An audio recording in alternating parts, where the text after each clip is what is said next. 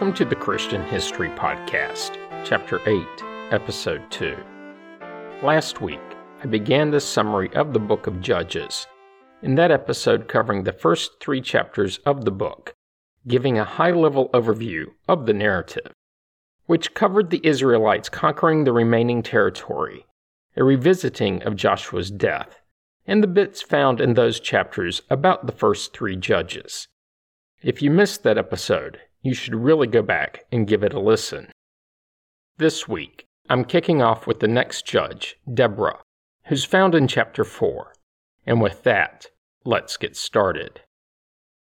I've touched on the prophetess Deborah before, so this will end up being an even higher level view. But before I get to her, a little background. Judges 3 wraps up with Shamgar as a judge. All we know about him is the single sentence at the end of the chapter. The beginning of chapter 4 tells us what happened next, and it's a little confusing. I'll let the text do the telling. After Ehud's death, the Israelites again did what was evil in the sight of the Lord, and that presents a little problem. According to chapter 3, after Ehud became a judge, the land had a rest for 80 years. The next judge mentioned in the text is Shamgar, but we're not told how long he was in that position, or what happened after that. My feeling, and it's little more than speculation, is that he was a judge during the 80 years of rest and potentially put down a relatively minor incident with the Philistines, one where only 600 were killed. And I say only as it's a rather small number when compared to the tens of thousands of casualties in other battles. I'll cover these judges in as much depth as possible when I circle back to that part of the text. There's another potential explanation, which I'll get to later in the episode. Back in chapter 4, after Ehud died and the Israelites reverted to their sinful ways, they were overtaken by the Canaanite king Jabin, who was said to have reigned from Hazor. He had a general named in the text, and instead of butchering his name, just know that it was given, but really isn't that important. What is more important is that these Philistine troops were equipped with 900 iron chariots, and they ruled over the Israelites for 20 years. Probably towards the end of this score of years, the Israelite people cried out to God for help. And that's when Deborah entered the picture. The text tells us that, at that time, Deborah, a prophetess, was judging Israel. What we're not told at this point is how Deborah came to be a judge, and are left to interpret that it was far into the rule of King Jabin of Canaan. What happened next, I've recounted a few times, so for now, the quick overview. Deborah would sit under the palm tree bearing her name, which was located between Ramah and Bethel, in the hill country of Ephraim. The Israelites would come to her for judgment. At some point, she summoned Barak from Kadesh in Naphtali and told him, The Lord, the God of Israel, commands you go take position at Mount Tabor, bringing 10,000 from the tribes of Naphtali and Zebulun. I will draw out Jabin's general and army to meet you with his chariots and his troops, and I will give him into your hand. Barak tells her he'll only do it if she comes along. Deborah agrees, and the pair head back to Barak's hometown of Kadesh. From here, they form the army of 10,000, made up of troops from the tribes of Zebulun and Naphtali, just as they were told. The Canaanites hear of the approaching Israelites. Their general forms up his troops along with his 900 iron chariots. Barak, with the encouragement of Deborah, and followed by the troops, heads down from Mount Tabor. When the Canaanites see the approaching Israelites, according to the text, God threw them into a panic.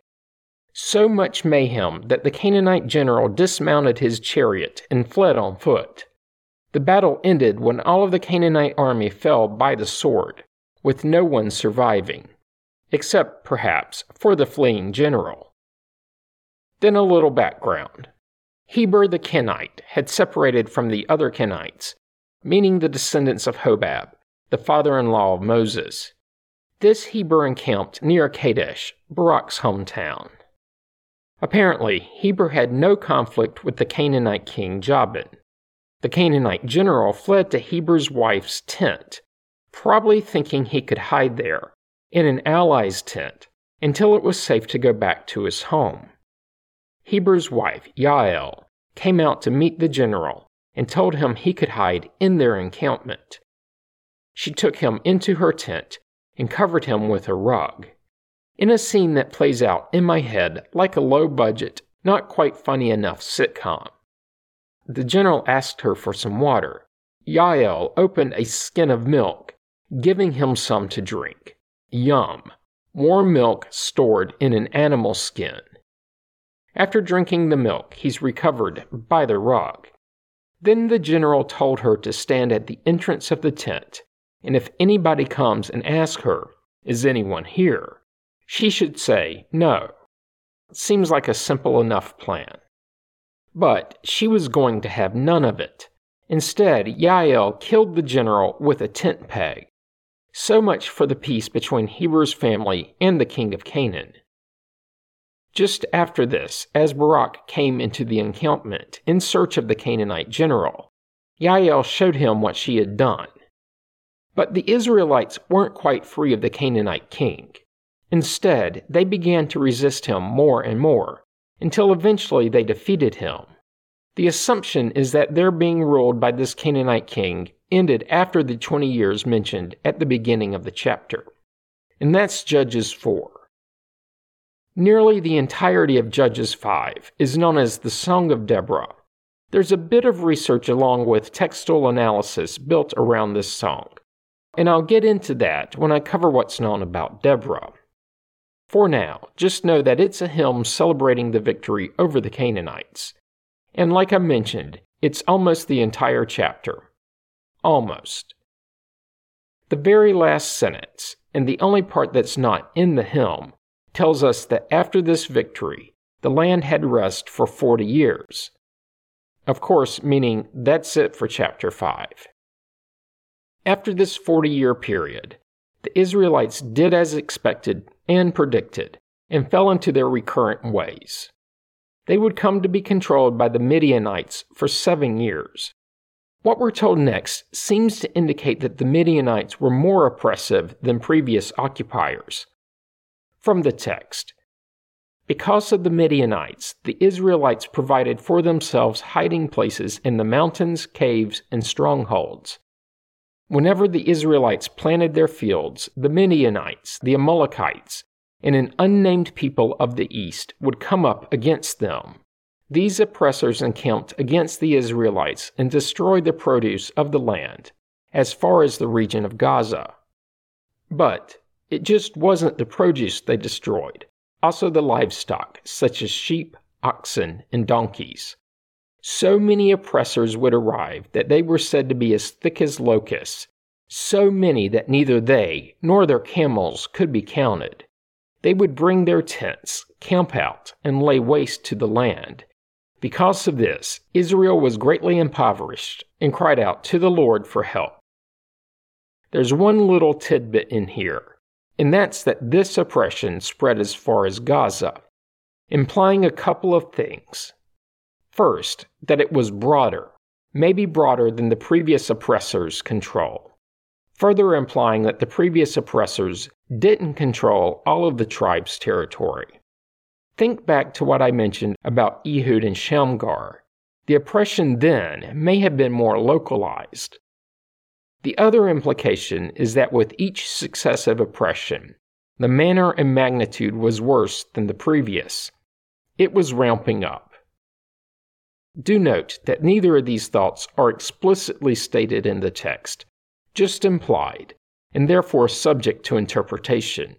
I'll have more on this in the deeper dive. Back in the text, the Israelites did what they normally did and cried out to God for help. He sent Gideon. And unlike many of the previous judges, we're given a great deal of detail in the narrative about how this came to pass.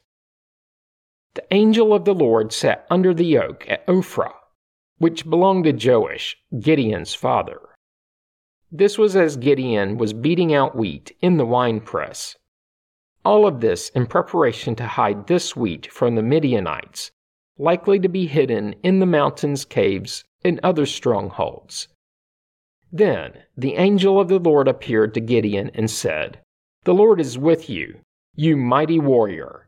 Gideon was polite and inquisitive, answering, But, sir, if the Lord is with us, why then has all of this happened to us?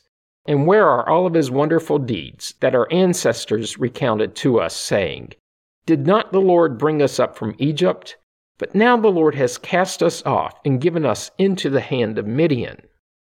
God answered, but didn't directly address his query, saying, Go in this might of yours and deliver Israel from the hand of Midian. I hereby commission you.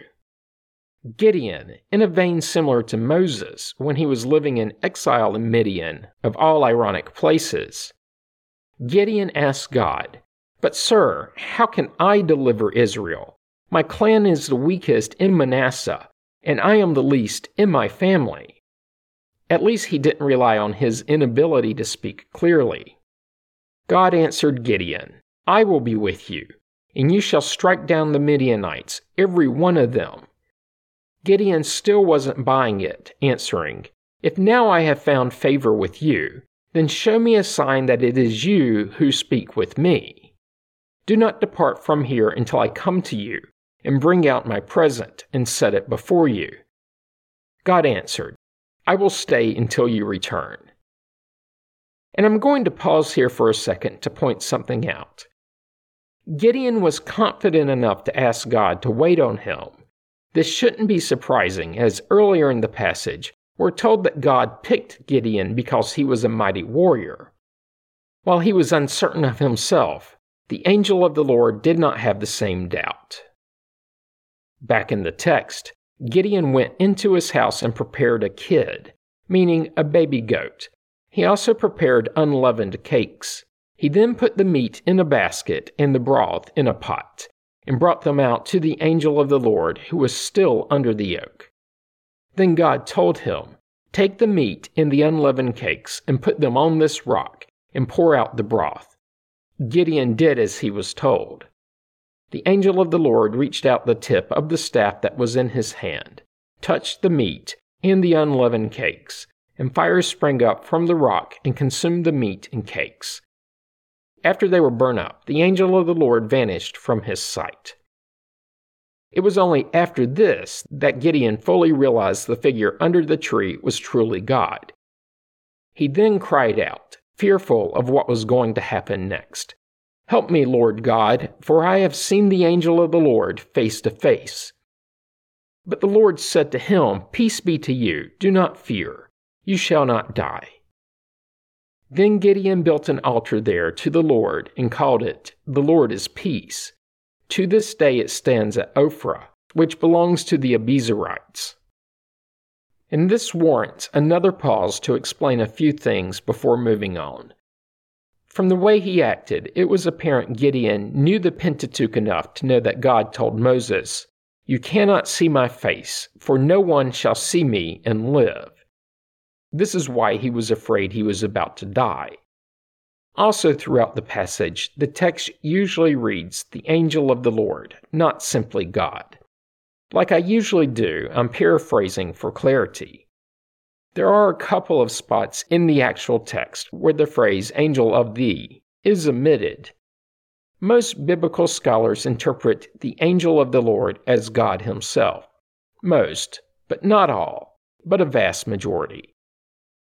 In other cases, like in Exodus 23 and 33, we're told God will send an angel, but not God himself. All of this a distinction with a difference. The takeaway from this passage is that Gideon did look upon God and lived. But this thought isn't without its own set of issues. John 1, verse 18 reads that no one has ever seen God, it is God, the only Son, who is close to the Father's heart, who has made him known. How you thread that theological needle is up to you. As for me, I'm thinking that perhaps Gideon was an early witness to Jesus, or perhaps something got lost in the translation of John. Both of these are close to the tact that the NIV takes, where John 1 reads No one has ever seen God, but the one and only Son, who is himself God and is in closest relationship with the Father, has made him known. All of this straying a bit too theological for my comfort.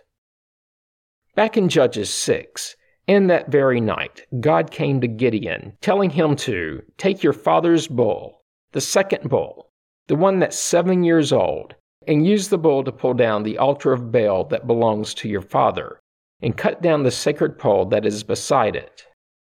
A footnote in the New Revised Standard Version tells us that the sacred pole is sometimes called the Asherah. Also, while we've been able to deduce that Gideon was well versed in the Pentateuch, we now know that this was despite his father, and potentially the rest of his family, worshipping various Canaanite deities. God tells Gideon to build an altar on top of the stronghold, this stronghold was likely where Gideon was storing the grain he had been beating out in the beginning of the story. As an aside, beating out wheat is akin to threshing it. It's very labor intensive, consuming about a quarter of the manual labor associated with the process of planting, harvesting, threshing, and everything else that goes along with the consumption of grain. When I circle back, I'll try to remember to cover this subject too. After telling Gideon to build the altar, God then tells him to take the other bull and offer it as a burnt offering, using the wood from the sacred pole for the fire. Gideon did as he was told, using ten of his servants. Then an added detail. He was too afraid of his family and the townspeople to do it by day, so he did all of this at night, presumably that night. When the townspeople woke early the next morning, the altar of Baal was broken down, and the sacred pole beside it was merely a stump. The bull had been offered on the altar, an altar that was probably still standing that morning. The people stood around asking, Who has done this? After searching and probing, they found their answer Gideon. They then went to his dad. In my head, it was a scene reminiscent of nearly any movie with an angry mob, pitchforks in hand. When they find Joash, they said, Bring out your son, so that he may die, for he has pulled down the altar of Baal and cut down the sacred pole beside it. Joash replied, Will you contend for Baal, or will you defend his cause? Whoever contends for him shall be put to death by morning. If he is a god, let him contend for himself, because his altar has been pulled down. Because of this episode, Gideon was sometimes called Jerubbaal, which translates to, let Baal contend against him. All of this meaning that if Baal had a problem with what Gideon had done, he should do something about it himself. After this, all of the Midianites and Amalekites, along with the still unidentified people of the east, came together, crossed the Jordan, and encamped in the valley of Jezreel. It was then that the Spirit of the Lord took possession of Gideon. He sounded the trumpet, and the Abiezrites were called out to follow him. Little is known about these Abiezrites. They are only mentioned in this chapter, and another singular mention two chapters later. They were the descendants of Abiezer, the son of Gilead, and there's nothing in the outside record. Back in the text, Gideon would send messengers throughout all of Manasseh, Asher, Zebulun, and Naphtali. When the men of the tribes got the message, they all followed Gideon to the battlefield, but before the battle were taken down a side street. Gideon tells God, in order to see whether you will deliver Israel by my hand, as you have said, I am going to lay a fleece of wool on the threshing floor. If there is dew on the fleece alone, and it is dry on all the ground, then I shall know that you will deliver Israel by my hand, as you have said. The next morning, when Gideon checked on the fleece, it was exactly as he had asked for in a positive sign so much dew that he was able to wring enough water from the fleece to fill a bowl. What can't be forgotten is that this was essentially the desert, and water, let alone dew, was hard to come by. Much like Moses, Gideon needed further reassurance. He spoke to God again, asking him to perform the wonder in reverse. He said, Do not let your anger burn against me. Let me speak one more time. Please, make trial with the fleece just once more. Let it be dry only on the fleece, and on all the ground let there be dew. Sure enough, the next morning, that too had come to pass. And that's how chapter 6 ends. With the convincing done, and in Judges 7, the next morning Gideon, who is also referred to here as Jerubbaal, along with all the troops, got up early and trekked to the spring of Harod, where they camped. This spring of Harod is spelled differently from the New Testament king, and I'll cover it later in this chapter of the podcast. From where they camped, Midian was to their north, and they were situated below the hill of Moreh, in the valley. Then, an unexpected twist of the plot, which, now that I think about it, is how most plot twists go. Anyway, God spoke to Gideon, telling him his army was too large. Wait, what? God explained that if they defeated the Midianites with such a large force, they would think they had done it themselves without the help of God. So he gives Gideon the next step in the plan, telling him to address the troops. Whoever is fearful and trembling, let him return home. Using this plan, Gideon sorted them out. 22,000 went home, with 10,000 remaining. God spoke up again, as it was still too many. And the next sorting mechanism was among the most visual and curious of methods found in the Old Testament. I'll let the text do the explaining. Gideon brought the men down to a pool of water for hydration. On some things, the text is less than clear. In this case, we don't know if it's a stream, spring, or pool. Not that it matters too much. Then God told Gideon how to divide up the troops. All of those who lap the water with their tongues, as a dog laps, you shall put to one side. And of all those who kneel down to drink, cupping their hands and putting them to their mouths, you shall put to the other side. When the sorting was done, there were three hundred that had lapped like a dog, with all the rest using what we'd consider to be more acceptable drinking methods. Then God told Gideon, with these three hundred, the ones that lapped, I will deliver you, and give the Midianites into your hand. Let all the others go to their homes. Gideon then took their jars and trumpets, sending everyone else home. God had Gideon get up in the middle of the night and head down to within earshot of the encamped Midianites, accompanied by only one of his servants he found that the enemy was as numerous as the sand on the seashore. While he was spying, he heard two Midianite soldiers telling each other that they thought they were going to lose to the Israelites, and specifically to Gideon. The story itself involved a dream, a cake, and a tent. But I'm running short on time. You know where to find it. Judges 7. He returned to the camp and readied the troops for battle handing them their trumpets and jars. In the jars, he had the men place torches. He divided the 300 into three companies. He instructs them that when they are just outside the Midianites' camp, they are to listen for his trumpet. When he blows it, they are to blow their own instruments and give a great shout, specifically yelling, For the Lord and for Gideon. The 300 plus Gideon sneaked down to the outskirts of the camp at a time we're told was right after the Midianites had just started their middle watch. This was likely around midnight. The text seems to indicate the Israelites surrounded the enemy. Gideon blew his trumpet, and the men blew theirs. They also all smashed their jars that held the torches. It's a bit unclear if this caused a fire or merely made a loud sound, or perhaps made the torch brighter. The context is lost. What isn't lost is what happened next. It surely amazed the Israelites as much as it frightened the enemy. They thought they were surrounded by a great force and panicked. The Midianites, along with their allies, beat a hasty retreat as far as Beth Shittah in the border of Abel Meholah. As all of this was unfolding, the Israelite men of Naphtali, Asher, and Manasseh, essentially the ones that had been sent home earlier, assembled and chased the enemy.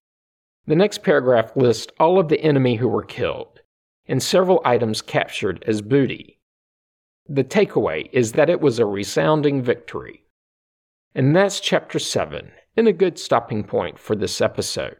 Join me next week when I'll pick up in Judges 8, continuing the narrative about the judge Gideon.